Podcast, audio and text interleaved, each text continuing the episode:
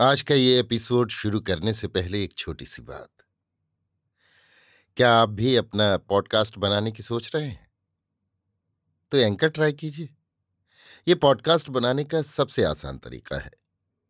Number एक, ये free है।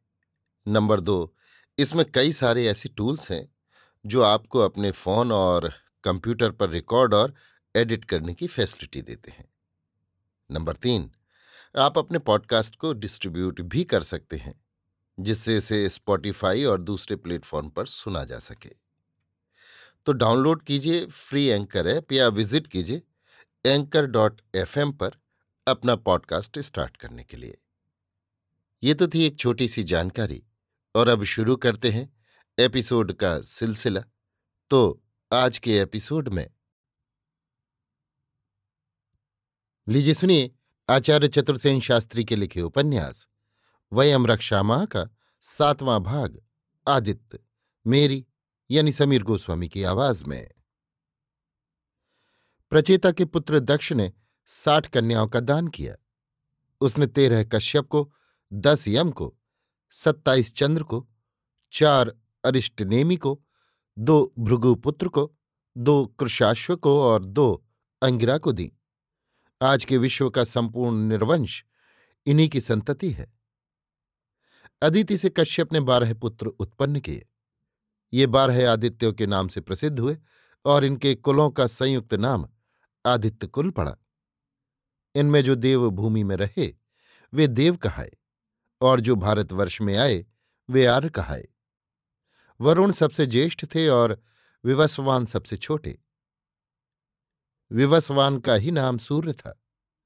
असुर याजक भृगुवंशी शुक्र उष्णा के पुत्र त्वष्टा ने अपनी पुत्री रेणु सूर्य को ब्याह दी।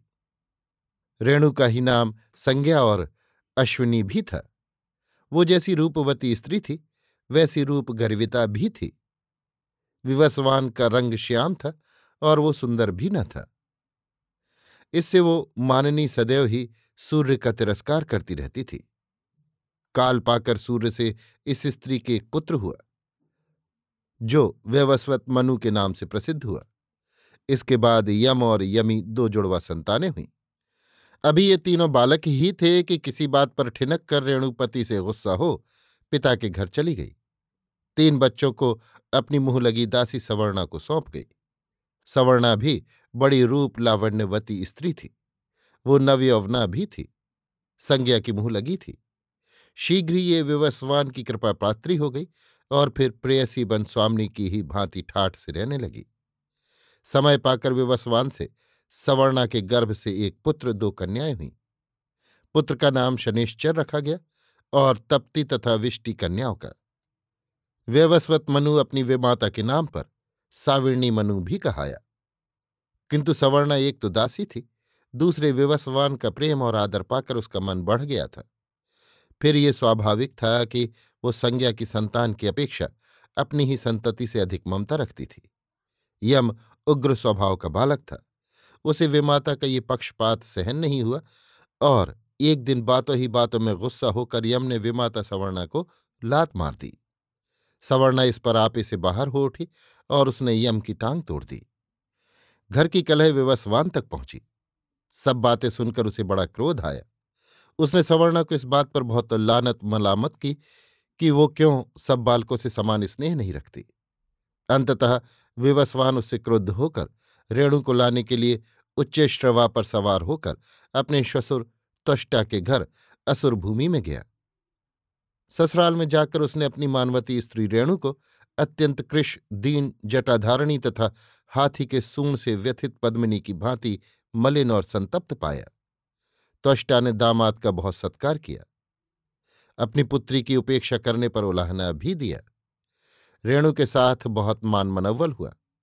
अंततः उस मानवती पत्नी को प्रसन्न कर सूर्य ने उसे श्रृंगार कराया और स्वयं भी गंध पुष्प रत्न आभरण धारण कर अपनी प्रियतमा रेणु को उत्तर कुरु के मनोरम प्रदेश में उसका मन बहलाने और उसके साथ विहार करने के लिए ले गया। आजकल का कुर्दिस्तान आर्मीनिया के नीचे का प्रदेश ही उन दिनों उत्तर कुरु कहाता था और सूर्य व्यवस्वान का ससुर त्वष्टा, जो विश्वकर्मा के नाम से भी विख्यात शिल्पी था, इस रियासत का स्वामी था। इसकी राजधानी का नाम वन था। सूर्य के उस तेजस्वी अश्व को देख रेणु बहुत प्रसन्न हुई और स्वयं उस पर सवार होकर वन विहार करने लगी। विवस्वान हंस हंसकर उसे चढ़ाने के लिए अश्विनी अश्विनी कहकर पुकारने लगे। यहीं उत्तर कुरु में विहार करते हुए उसने फिर दो जुड़वा बालकों को जन्म दिया, जो आगे चलकर अश्विनी कुमार के नाम से विख्यात हुए और बड़े वीर योद्धा, चिकित्सक तथा ऋषि हुए। ये अत्यंत रूपवान थे। इन्होंने करंध्र, वय और वशिष्ठ को अपना मित्र बनाया। सुदास को उनकी स्त्री सुदेवी प्राप्त करने में सहायता दी। अंधे और लंगड़े पराव्रज को चंगा किया। विस्पला की टूटी हुई टांग अच्छी कर दी। बद्धमती को सोने का हाथ लगा दिया। रिजनाश्व के नकली नेत्र लगाए।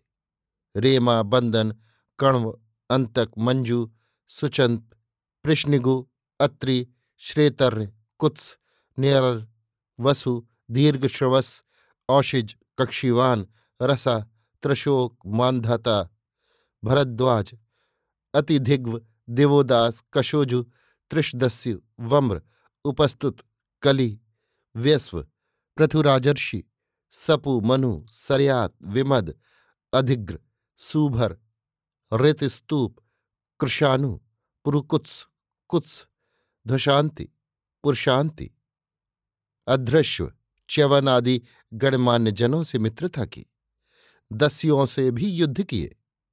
ये दोनों अश्विनी कुमार कहाते थे, परंतु इनके वास्तविक नाम नासत्य और दस्त्र थे।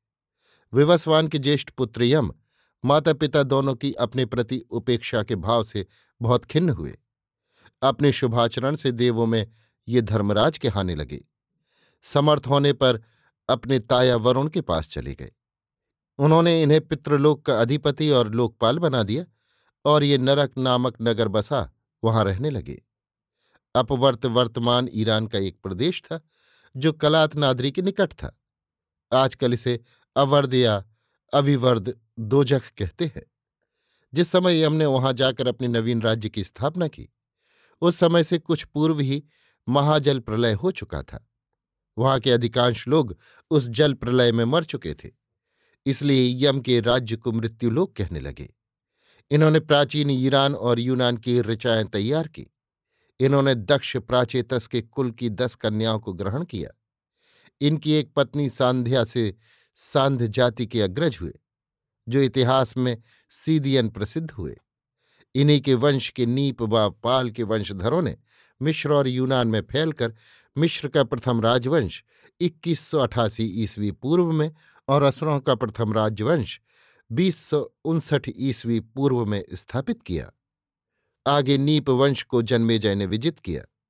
समस्त असुर प्रदेश में फैली हुई वसु, मरुत, भानु, कुहोश, सांध, हंस, विश्वकर्मा, मनीषी, द्रविण, हुन, मंगोल, रमण, धर, हैताल आदि शाकद्वीपी जातियाँ यम के ही वंश की हैं। ये अपने पूर्वज तथा कुलदेव सूर्य की उपासक थीं। सूर्य ही को ये निर्वंश का पूज्य पुरुष मानती थीं। कुशान हैताल, जो इतिहास में वाइट हुन और तुर्क बताए गए हैं, यम के ही वंशधर हैं। वसु के आठ पुत्र वसु कहाए इनमें ज्येष्ठ का नाम धर था। धर का पुत्र रुद्र हुआ, जो देव दैत्य पूजित महाबली दुर्धुर्ष देव हुआ। द्रविण और हव्यवाह, ये दो धर के और पुत्र हुए। अग्नि भी आठ वसुओं में एक था। उसका पृथक अग्निवंश चला। सांध के पुत्र हंस संभवतः जर्मन है। हैतालों का राज ईरान में ही था। धर के पुत्र रुद्र के उत्तराधिकारी मरुतगण, हिरात आदि देशों के निवासी थे। आज भी ईरान का यमथल स्थान यम की स्मृति नहीं करता है। ईरानी इतिहास में यमशिद का नाम विख्यात है। ईरानी लोग उसी नाम पर अपने नाम जमशेद रखते हैं तथा यमशिद की पूजा करते हैं। प्रसिद्ध है कि यमी ने यम से विवाह करने की याचना की थी, जिसे यम ने अस्वीकार कर दिया था। दैत्य कुल में भाई बहन माता पुत्र में विवाह का प्रचलन था। देवकुल में भी वैयक्तिक विवाह का रिवाज न था। सारी जीवन प्रणाली सामूहिक थी। संपत्ति भी सामूहिक थी। इसलिए यौन संबंध भी यौथ थे। ये वास्तव में वैश्यवृत्ति न थी, क्योंकि शरीर का क्रेता और विक्रेता कोई न था। यौन संबंध पर कोई रोक टोक न थी। जहाँ पुरुष के लिए भग्निगमन और मातृगमन भी कोई दोषपूर्ण नहीं माना जाता था, वहाँ स्त्री के लिए भी भ्रातृगमन और पितृगमन में भी कोई दोष न था। उस युग में एक गर्भ से उत्पन्न होने वाली संतान अपने को भाई बहन करके जान सकती थी, पर एक औरत से उत्पन्न भाई बहनों का आपस में किसी प्रकार का यौन संबंध नहीं हो सकता था, क्योंकि ये कोई जान ही न सकता था कि कौन किस औरत से उत्पन्न है। यही कारण था कि संतान का परिचय माँ के नाम अथवा कुल से होता था। उस युग में देवों और दैत्यों में कोई भी व्यक्ति किसी व्यक्ति का पिता हो सकता था। यों कहना चाहिए कि एक ग्राम के सब लोग पिता कहे जा सकते थे। भग्निगमन बाद तक भी जायज़ रहा। शनि का दूसरा नाम श्रुतिकर्मा भी था। उसे यूनान देश का राज्य मिला। यूनान का हेलियोड राजवंश शनि ही के खानदान में था। सूर्य की चार राजधानियाँ थीं, आदित्यनगर, काश्यपनगर, इंद्रबन और भ्रंडार उसने बेबीलोनिया, सीरिया और मिश्र को जय करके त्रिविक्रम की उपाधि पाई थी। आगे चलकर आदित्यों का ये कुल सारे ही संसार में व्याप गया, जिसमें सबसे अधिक विस्तार सूर्य ही का हुआ। सीरिया निवासी और अरब प्राचीन काल से सूर्य के उपासक हैं। पर्शिया के डेजर्ट के निवासी प्राचीन काल में आदित्य कहाते थे। अदन में आद का विश्व विश्रुत मंदिर था, जो सोने चांदी की ईंटों से बना था और छत में मोती और रत्न जड़े थे। आद अरबी भाषा में सूरज ही को कहते हैं। आदम, जिसकी कथा बाइबिल में है, सूर्य का ही नाम था। अरबिया यारा भी अरबी भाषा के सूर्य ही के नाम है। अरबी में आद एक गोत्र भी है। संभव है ये सूर्यवंशी ही अरब किसी प्राचीन बात को सूर्य के समान पुरातन कहा करते हैं। अरब में एक खोट प्रांत भी है। खोट सूर्य ही का नाम है। अदन का प्राचीन नाम आदित्यपुर था और ये सूर्य की एक राजधानी थी। अभी आप सुन रहे थे आचार्य चतुर्सेन शास्त्री के लिखे उपन्यास, वयम रक्षा महा का सातवां भाग, आदित्य, मेरी यानी समीर गोस्वामी की आवाज़ में।